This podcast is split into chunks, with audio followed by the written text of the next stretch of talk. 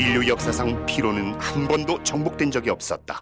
필요한 당신을 위해 고함량 활성 비타민 벤포벨 육체 피로, 체력 저하, 근육통까지 차원이 다른 피로엔 차원이 다른 비타민 종근당 벤포벨 가까운 약국에서 찾으세요. 멀쩡한 의사들의 본격 재능 낭비 프로젝트. 나는 사자 시즌 4 보이는, 라디오입니다. 라디오입니다. 자, 세브란스 병원 재활의학과의 나동욱 교수님 모시고 오늘 네, 아, 반갑습니다. 나동욱입니다.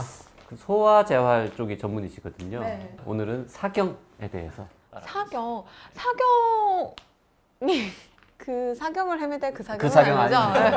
네. 사경이 뭔가요? 네. 사경이라는 것이 이제 사는 비스듬한 걸 얘기할 것이고 경사할 때 경사할 사자. 때 사. 그렇죠. 예.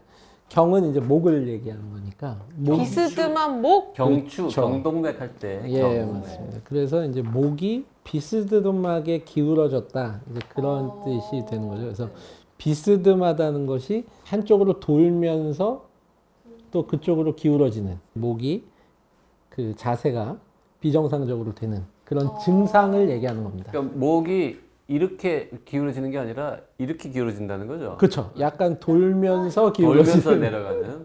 어 그러네 그럼 이렇게 해줘야지 될 것 같은데 이렇게 그러니까 이, 이렇게 돌아가거나 이렇게 돌아가는 게 아니라 아 이거 라디오로 들으시는 분들은 뭔 소리인가 하시게. 아 오늘 방송은 필히 유튜브로 함께 시청하셔야겠네요 네. 그 왜 목이 돌아가서 삐뚤어져요? 사경이라는 말 자체가 어떤 질병의 이름은 아닙니다.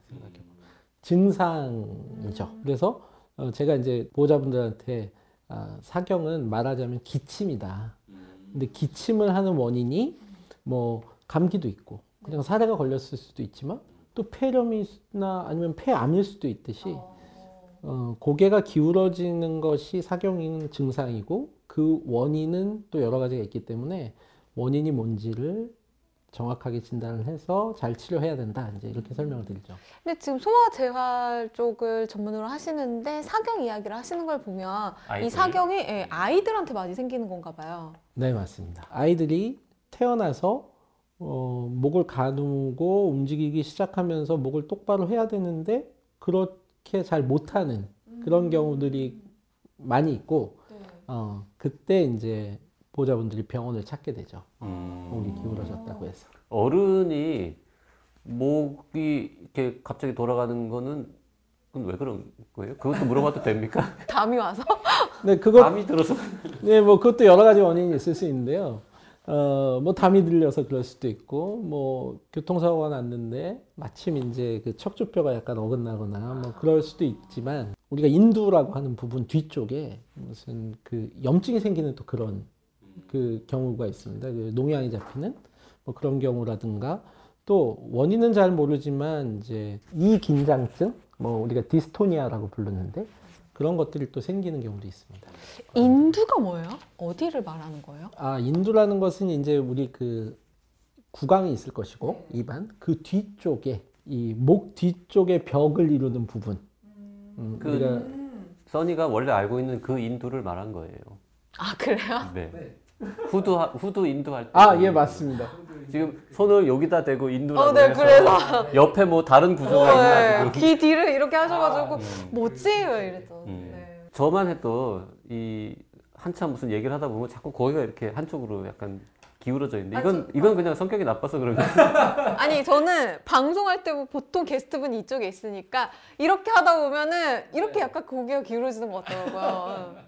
네, 그런 건 이제 직업병의 아, 일종이죠. 직업병. 자, 여기 다 쓸데없는 다 네. 치우고 그러면 아이들이 목이 하여튼 어떻게든 기울어졌다라는 거를 처음 발견하는 시점은 깐난쟁이 때는 아니겠습니다.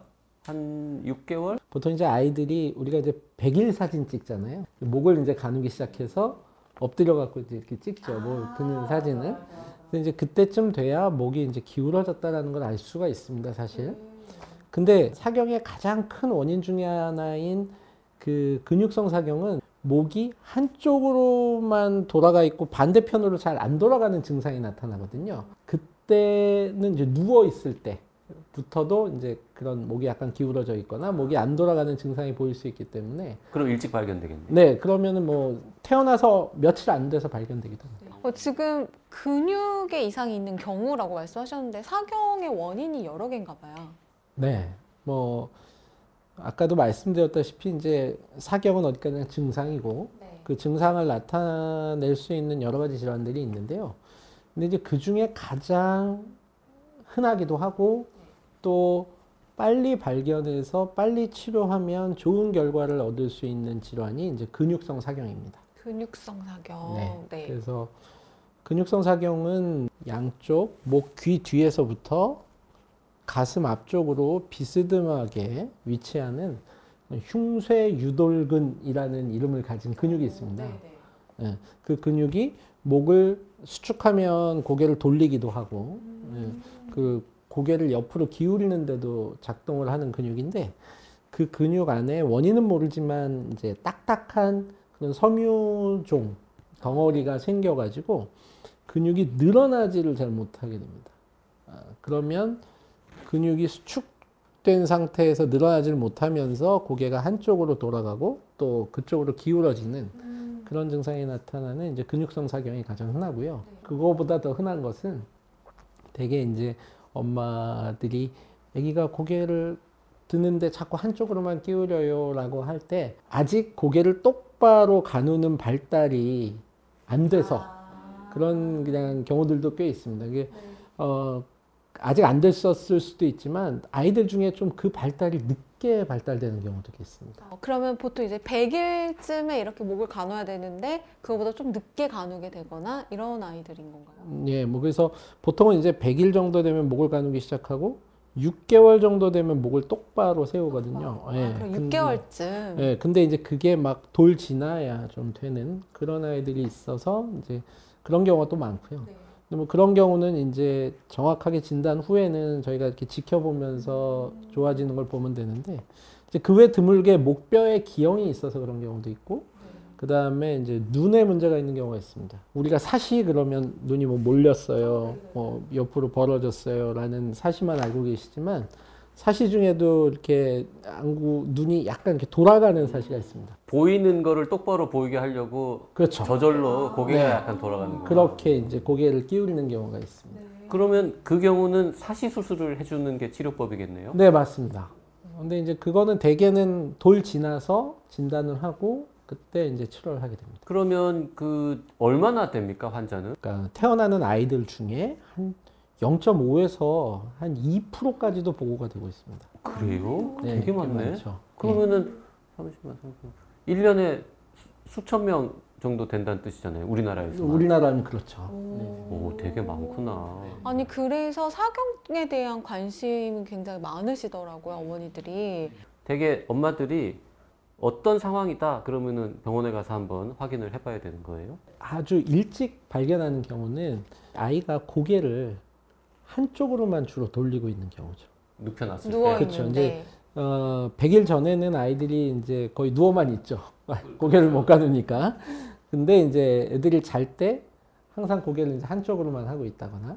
그래서 반대로 돌려놨더니 또 금방 그쪽으로 한다. 그리고, 어, 반대로 돌리려고 해도 특히나 이제 고개가 안 돌아간다, 잘. 아 느낌이 오나요?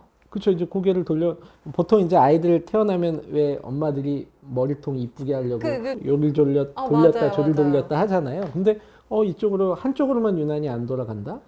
특히나 그 안 돌아가는 쪽 목이 양쪽을 만져봤더니 뭔가 딱딱한 돌로 아, 만져질 게 있구나. 만져진다. 네, 그러면 이제 일단 의심할 수 있습니다. 그러면 이제 뭐 병원에 하여튼 갔어요. 갔더니 하여튼 근육성 사경이다. 원인은 모르지만 초음파 검사를 주로 하게 됩니다. 아. 그럼 그 딱딱해진 부분을 눈으로 보는 거군요. 그렇죠. 이제 초음파로 보게 되면 어 그게 진짜 우리가 생각했던 대로 그 근육 안에 그런 섬유종이 있으면 이제 진단이 되는 거고요.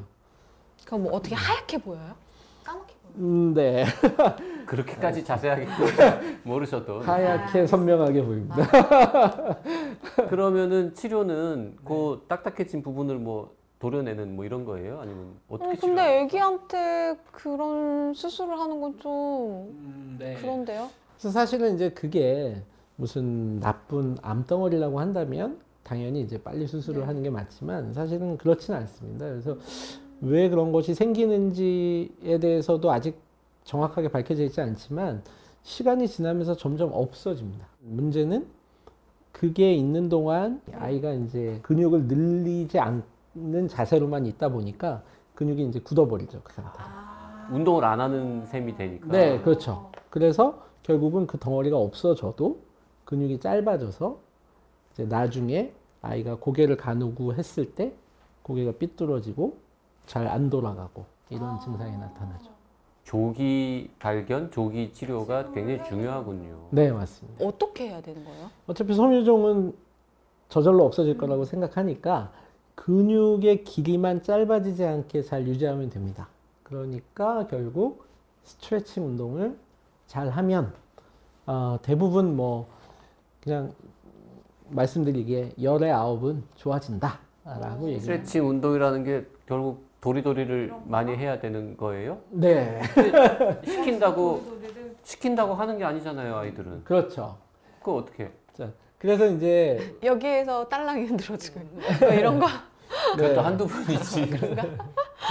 그래서 이제 일단은 아이의 자세를 잘 잡아놓는 것이 굉장히 중요합니다. 그래서 어 그것도 크게 생각하면 아이가 목을 가누기 시작하기 전과 후로 나눠서 생각할 수도 있는데 어 아이가 목을 가누기 전에는 외부에서 엄마나 아빠가 자세를 잡아놓는 거에 그냥 따라갈 수밖에 없거든요. 이제 그 시기가 이제 보통 100일 전에 보통 한 한두 달, 그러니까 아주 일찍 그렇게 진단받는 아이들은 좀 치료하기가 쉽습니다. 그래서, 어, 보통 그 덩어리가 생겨 있는 그 근육 방향으로 고개가 안 돌아가거든요. 아 오른쪽 있으면 오른쪽으로 고개가 안 돌아가는군요. 그렇죠. 그러니까 덩어리가 있는 쪽으로 고개를 돌리는 운동을 시키게 됩니다. 그래서 이제 누워 있을 때 자꾸 그쪽으로 돌려놓고 어, 뭐 그렇게 운동을 하게 되고요. 그 다음에 이제 아이들이 100일 정도 발달하게 되면 눈을 맞추고 눈을 따라보고 하는 발달이 됩니다. 네, 뭐 2개월, 3개월 되면서 그런 게 되니까 그때는 이제 예를 들어 내가 그 덩어리가 있는 쪽으로 고개를 돌려놓고 싶으니까 음, 뭐 모빌 같은 것도 그쪽 방향에 달, 달아놓고 보통 이제 아이들 침대를 이렇게 벽 쪽에 붙여놓고 아이를 눕히면 바깥쪽을 볼 때 이제 그쪽으로 돌아갈 수 있는 그런 위치로 눕혀서 이제 어, 봐준다든지 그런 식으로 이제 자세를 잡아주고 그 다음에 어, 뭐 잘 때라든가 이럴 때 고개를 돌리는 스트레칭을 하게 되죠. 병원에서 뭔가를 이렇게 짧은 시간에 확 해결해 주는 것보다는 꾸준히 부모님이 집에서. 옆에 집에서 꾸준히 뭘 계속 해줘야 되는 상황이군요. 네. 그래서 사실 저희가 이제 재활 치료를 하는데 어 재활 이게 이제 사실 저희 같이 어떤 해부학을 잘 알고 원리를 아는 사람 입장에서는 아, 어떻게 하면 돼라는 게 쉽게 이해가 되고 어, 또 이렇게 어린 아이들을 많이 치료한 사람은 아, 요 정도까지는 힘주고 해도 돼, 애안 다쳐 이런 걸 아는데 각도도 알고 네. 알고. 근데 이제 보호자분들은 이제 그런 걸잘 모르시죠. 무섭 무섭죠. 예, 아이 목을 이렇게 해도 되나? 이런 게 무섭기도 하고, 또 아무리 저희가 설명을 드려도, 어, 이쪽으로 하라고 그랬나? 저쪽으로 음, 하라고 그랬나? 막 헷갈려요. 헷갈린다는 네. 말이죠. 그래서 이제 저희가 이제 물리치료를 하긴 하는데, 어, 주된 건 이제 교육 목적이죠. 그래서 실제로 치료를 하면서 보호자분들한테 이렇게 하면 된다라고 가르쳐 드리고, 또, 어, 숙달된 치료사가 하는 걸 봐야, 아, 저 정도까지는 해도 되는구나를 눈으로 봐야지 사실 말로 들어서는 좀 그렇죠. 어렵죠. 그래서. Hello, 안녕하세요. I'm visual, 비주얼 아티스트 벤 와니처입니다. 통증은 사라지고 예술은 남습니다. 두통, 치통, 생리통엔 한국인의 두통약 개보린 삼진제약 엄마들이 무서워할 것 같아요. 이 정도까지 꺾어도 되나? 싶어요. 그렇죠. 그래서 물론 또 처음부터 그렇게 돌릴 수 있는 건 아니기 아, 때문에 조금씩 조금씩 단계적으로 해가야죠. 그러면 이제 치료사들이 이제 어느 정도까지 돌려도 되겠다라는 것들을 이제 체크를 해서 아 집에서 이렇게 해주세요라고 이제 하면서 뭐 예를 들면 이제 일주일에 한 번 정도 와서 체크도 하고 또 교육받고 또 집에서 계속 해주고 이런 식으로 이제 저희는 치료를 하고 있습니다. 찾아보니까 질문 중에 또 아이 이제 수유를 할 때 분유든 네네네. 모유든 할 때 이 아이를 어떻게 이제 사경이 있는 아이는 안아야 되느냐 그런데 이렇게 오른쪽에 사경이 있는 이 아이는 어- 어떻게 안아줘야 되나요? 그러니까 결국은 이제 어떤 그게 수유가 됐던 뭐가 됐던 아이가 어, 오른쪽에 사경이 있다고 하면 오른쪽으로 고개를 돌리도록 유도를 해야 되는 거죠. 그러니까 어, 우리가 아이의 목을 가누기 이전의 아이들은 이제 우리가 그 자연스럽게 힘을 줘서 스트레칭하면 되지만 원래 스트레칭이라는 게 성인도 마찬가지지만 충분히 힘을 빼줘야 제대로 스트레칭이 되거든요. 내가 힘을 꽉 주고 있는데 아무리 스트레칭 잘하는 전문가가 온다고 해도 스트레칭이 되는 게 아니니까. 근데 이제 사실 아이들은 그 협조가 안 되는 거죠. 그러니까 이제 어, 유도를 해야 되는데 그러면 이제 뭐 얘가 좋아하는 물건을 그 방향으로 놓고 얘가 보려고 할 때 조금 더 잡아서 도와주는 형식으로 스트레칭을 한다든지 뭐 수유를 할 때도 예를 들면 아이를 이런 식으로 안아서 수유를 하면 고개가 이쪽으로 돌아갈 것이고 오른쪽으로 돌아갈 것이고 반대로 돌면 왼쪽으로 돌아갈 건데 그렇다면 이제 오른쪽으로 돌릴 수 있는 방향으로 아이를 안아서 수유를 엄마가 하고 왼쪽 방향으로 안아야 되는 거군요. 오른쪽에 사경이 있는 아이라면 왼쪽 예. 방향으로 그래서 안고. 결국은 뭐 어떤 그 경우에도 어, 그 사경에 도움이 되는 방향으로 고개를 주로 돌릴 수 있게 유도하는 게 이제 핵심인 거죠. 그럼 재울 때도 그 방향을 고려해야 됩니까? 예, 그래서 이제 재울 때도 아이가 어 이제 누워 있을 때 자꾸 만약에 오른쪽에 사경이 있다고 하면 고개를 반대편을 돌리겠죠. 그러면은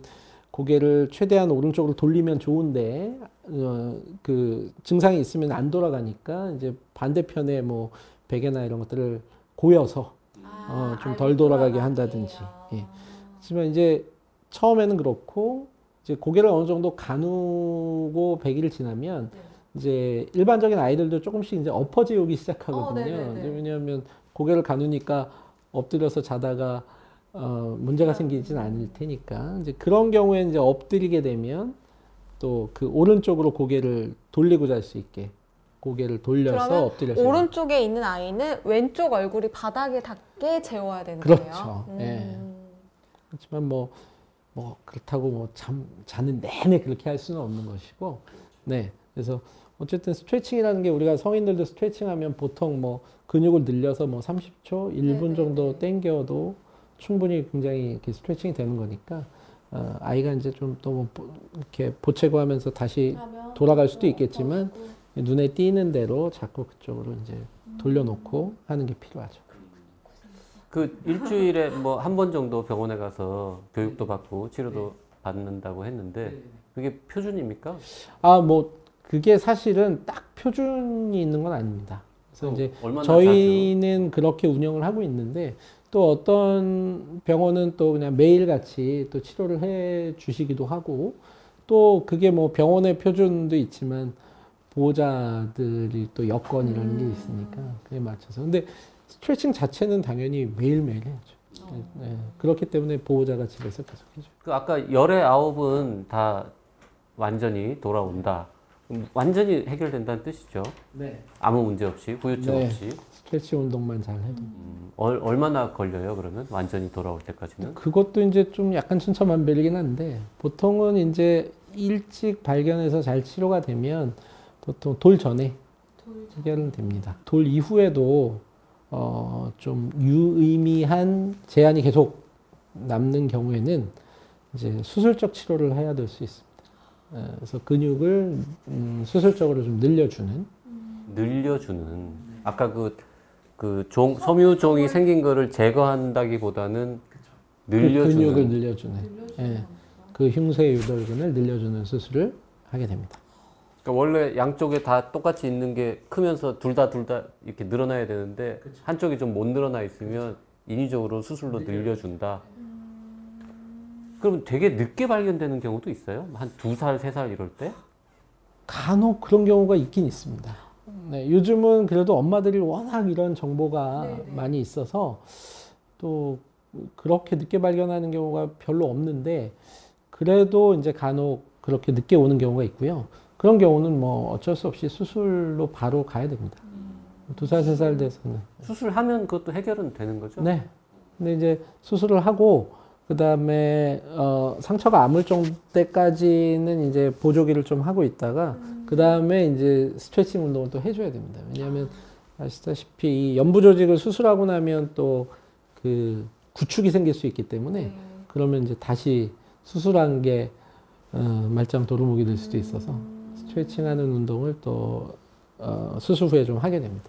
수술을 해도 아마 재활병원에 뭐 6개월, 뭐 1년 이렇게 또 꾸준히 다녀야 되나 봐요. 아, 네, 근데 뭐 일단 거기도 또 마찬가지로 운동하는 법을 또 가르쳐 주는 것이 주 목적이기 때문에 예. 물론 이제 계속 체크업을 하죠.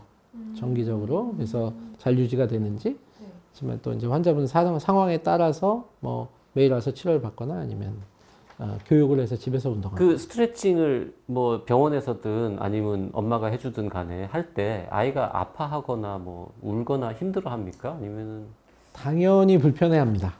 근데 내 맘대로 못하니까 좀 애기도 짜증날 것 같아요. 그리고 우리가 스트레칭 운동 해보면 알지만 편하지 아파요. 않죠, 아프죠. 예, 그래서 예, 아픕니다. 근데 어, 그렇기 때문에 이제 어, 잘 달래가면서 잘 달래가면서 좀 잘 해야 혹시. 노하우 있으세요? 잘 달래는 노하우? 그래서 이제 아까 그런 말씀드렸지만 이제 좀 이렇게 눈 맞추고 이러기 시작하면 아이들 좋아하는 장난감들이 그때 그때마다 좀 있거든요. 근데 그런 걸 잘 활용해야 됩니다. 아빠가 저기 새로 나온 장난감 들고 이렇게 흔들고 있고 이쪽에서는 엄마가 고개 돌리고 뭐 예를 들면 이런 식으로 뭐 그렇죠. 그래서 이제 보면 어쨌든 우리가 그 성인들도 예를 들어 여기 뭐 햄스트링 근육 같은 거 음, 뻣뻣해서 이게 발 안 닿는 분 많잖아요. 손. 예. 예. 그 스트레칭 한다고 한 번에 확 하진 않지 않습니까? 그래서 이제 편안하게 갈 수 있는 데서 조금 불편한 정도까지 가는 걸로 하면서 단계적으로 늘려나가듯이 아이도 예. 그래서 막 그걸 한꺼번에 한 번에 돌, 그렇게 돌아, 돌려버리시면 안 되고 단계적으로 예, 그런 걸로 꼬시면서 조금 더 이렇게 그 어떤 압력이 느껴질 정도까지 좀 스트레칭 해주고 뭐 이런 걸 반복적으로 자 사경에 대해서 공부해 봤는데요. 뭐 어쨌든 아주 뭐 특별한 예외적인 경우를 빼면 그래도 시간이 걸리면 해결이 되는 문제니까 네, 네. 뭐 너무 걱정하지 마시고 그럴게요. 네. 혹시 좀 의심스러우면 정확한 진단을 빨리 받아보는 게 네. 그게 핵심인 것 같습니다. 빨리 진단하면 쉽게 또 빨리 좋아지고 늦어지면 또 치료가 복잡해지니까 힘이 되시면은 뭐 언제든지 뭐 재활학과 소아재활을 보시는 선생님한테 진료를 받고 네. 어, 어떤 분도 다 쉽게 진단할 수 있어요. 자 소아재활 전공하시는 분이 전국에 그렇게 많지 않습니다. 근데 그 대학병원에 계신 교수님들은 또 이렇게 신규로 예약하려면 되게 오래 걸리고 이러는데 나 교수님은 만약에 진료 접수하면은 대기 기간 얼마나 잡힙니까 요즘? 아, 저희가 그래서 아무래도 좀 대기가 많이 있고 해서 그 사경 환자분들은 이제 일주일에 한 번 사경 클리닉이 있습니다. 그래서 매주 월요일에 오시면 당일 진찰을 받고 필요한 경우에 바로 초음파 검사를 해서 진단을 받고 그날 그 스트레칭 교육까지 받고 가실 수 있는 클리닉을 운영을 하고 있습니다. 좋은 병원. 오. 원스톱으로. 그러니까 다른 문제면은 막 예를 들어서 한두 달 기다려야 될 수도 있는데 사경인 경우에는 빨리 봐준다 이런 뜻입니까? 어쨌든 별도로 그 예약을 받고 있기 때문에. 티오가 따로 있어요. 네네네. 네, 오늘 어, 세브란스 병원 재활의학과의 나동욱 교수님 모시고 사경에 대해서 공부해봤습니다. 네. 감사합니다.